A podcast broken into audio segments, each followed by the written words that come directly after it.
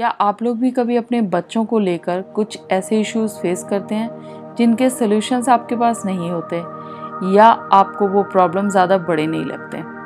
या उन प्रॉब्लम को किसी और के साथ शेयर करने में आपको थोड़ी शर्म महसूस होती है? हाय, मेरा नाम सुधा है। आज के इस एपिसोड में हम बात करेंगे एक ऐसे मेथड के बारे में, जिसके थ्रू आप अपने बच्चों से रिलेटेड कोई भी प्रॉब्लम को सॉल्व कर सकेंगे।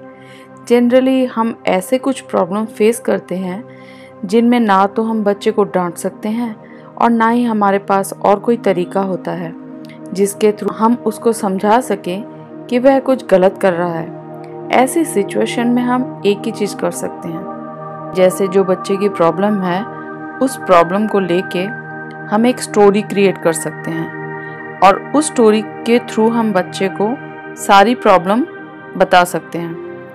जब बच्चा वो स्टोरी पूरी सुन ले तो उसी से उस स्टोरी में जो प्रॉब्लम थी, उसके सॉल्यूशंस उससे ही हम पूछें कि जो स्टोरी का कैरेक्टर है, क्या वो सही कर रहा था या नहीं।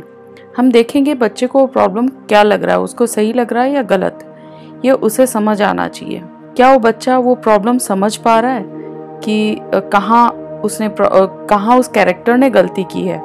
अगर उसने वो प्रॉब्लम रिकग्नाइज कर ली तो वो समझ पाएगा कि वो भी वो गलती करता है। हम उसे डायरेक्ट ये बात नहीं बताएँगे कि आप वो गलत काम करते हो। उस करेक्टर के थ्रू हम उसको वो प्रॉब्लम बता सकते हैं। ये मेथड मैं आपको क्यों बताना चाहती हूँ, इससे रिलेटेड एक इंसिडेंट आपके साथ शेयर करती हूँ।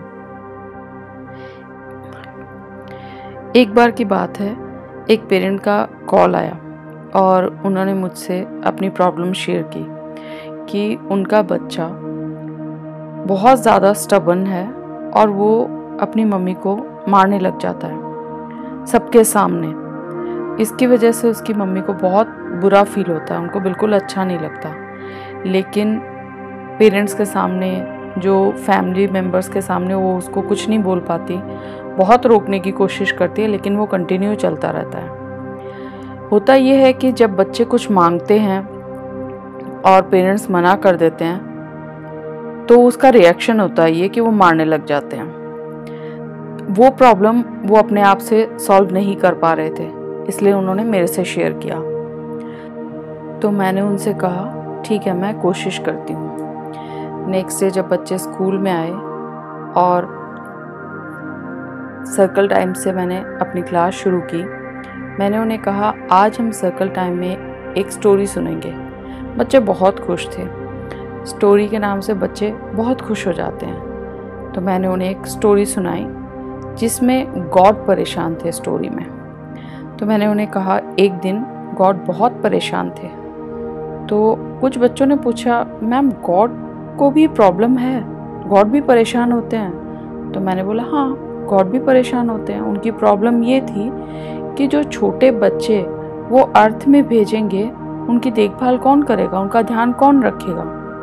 जब बहुत देर तक सोचा तो गॉड ने बोला, ठीक है।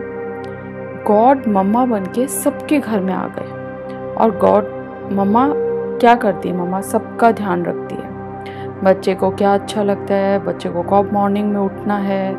बच्चे को क्या खाना है? कैसे रहना है, कौन सी अच्छी आदतें हैं जो बच्चों को देनी है, ये सारी बातें कौन ध्यान रखता है? मम्मा ही ध्यान रखती है। सब मेरे साथ सबने बोला कि हाँ मैम, मम्मी ध्यान रखती है सब बच्चों का। ऐसे करते करते जब मैं, मैंने कहा, ठीक है, मम्मा सब चीज़ का ध्यान रखती है, लेकिन जब बच्चे कुछ मांगते हैं और मम्मा नहीं देती तो हम मम्मी को मार भी तो सकते हैं। तो सारे बच्चे एक साथ बोले, नहीं नहीं मैम मम्मी तो बहुत सारा प्यार करती है, मम्मी को थोड़ी ना मार सकते हैं। लेकिन जो बच्चे को, जो बच्चा ये करता था या मारता था अपनी मम्मी को, वो अपना सर झुकाए क्लास में बैठा था, उसका कोई रिएक्शन नहीं था। तो मैंने बोला, क्यों? मम्मा गलती कर रही है ना, मम्मा ने बच्चों की बात ही नहीं सुनी। तो हम तो बच्चे, मम्मी को मार सकते हैं ना। वापस सेकेंड टाइम रिपीट किया मैंने, फिर भी उस बच्चे का कोई रिएक्शन नहीं था। वो सर झुकाए वैसे ही बैठा था। तो मैंने कहा अच्छा ठीक है तो हम क्या करेंगे? इस बात को हम कैसे सॉल्व करेंगे? और अगर मम्मी नहीं माने तो हम क्या करेंगे? तो हम क्या चिल्लाएँगे ज़ोर से? मम्मी को मारना स्टार्ट करेंगे? तो बच्चों ने बोला, नहीं मैम, मम्मी को नहीं मारेंगे। हम मम्मी को प्यार से भी तो बोल सकते हैं। तो मैंने बोला, ओके, प्यार से भी बोल सकते हैं, ठीक है। इसके बाद सारे बच्चे अपने अपने प्लेस पे बैठ गए। जो बच्चा सर नीचे करके बैठा था, वो भी उठ के जाने लगा। तो मैंने धीरे से उसको बुलाया और उसको मैंने कहा, अगर कोई बच्चा अपनी मम्मी को मारता है तो हमें पता है क्या करना चाहिए?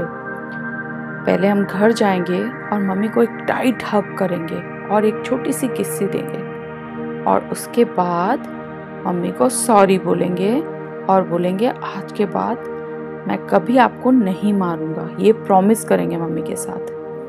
और जो भी बैड हैबिट्स हैं, वो सारी डस्टबिन में डाल देंगे।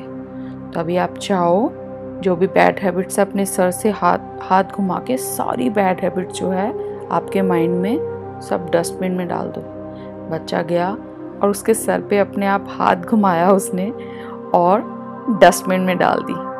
उसके बाद ऐसा लग रहा था वो थोड़ा फ्री या फ्रेश हो गया वो बच्चा।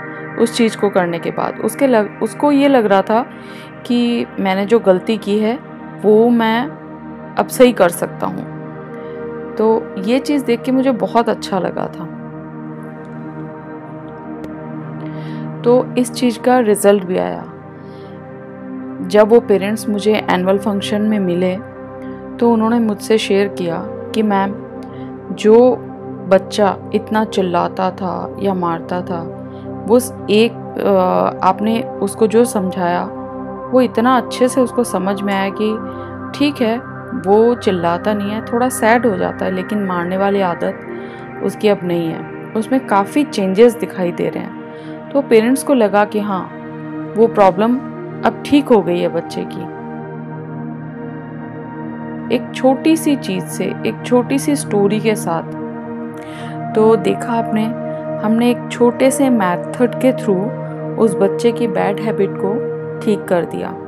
तो ऐसे ही जो छोटी छोटी प्रॉब्लम्स बच्चे बच्चों के साथ हम फेस करते हैं उसको हम आ, स्टोरी के थ्रू ठीक कर सकते हैं। मैंने अपने अब तक के टीचिंग करियर में बहुत सारी प्रॉब्लम्स को स्टोरी टेलिंग के थ्रू सॉल्व किया है। कॉन्फिडेंटली आपसे कह सकती हूँ कि ये मेथड वर्क करता है। मेरी रिक्वेस्ट रहेगी आप सभी लिसनर से कि इस मेथड को यूज़ करें। मैं मिलूँगी आपके, आपसे एक नए एपिसोड में। तब तक के लिए बाय बाय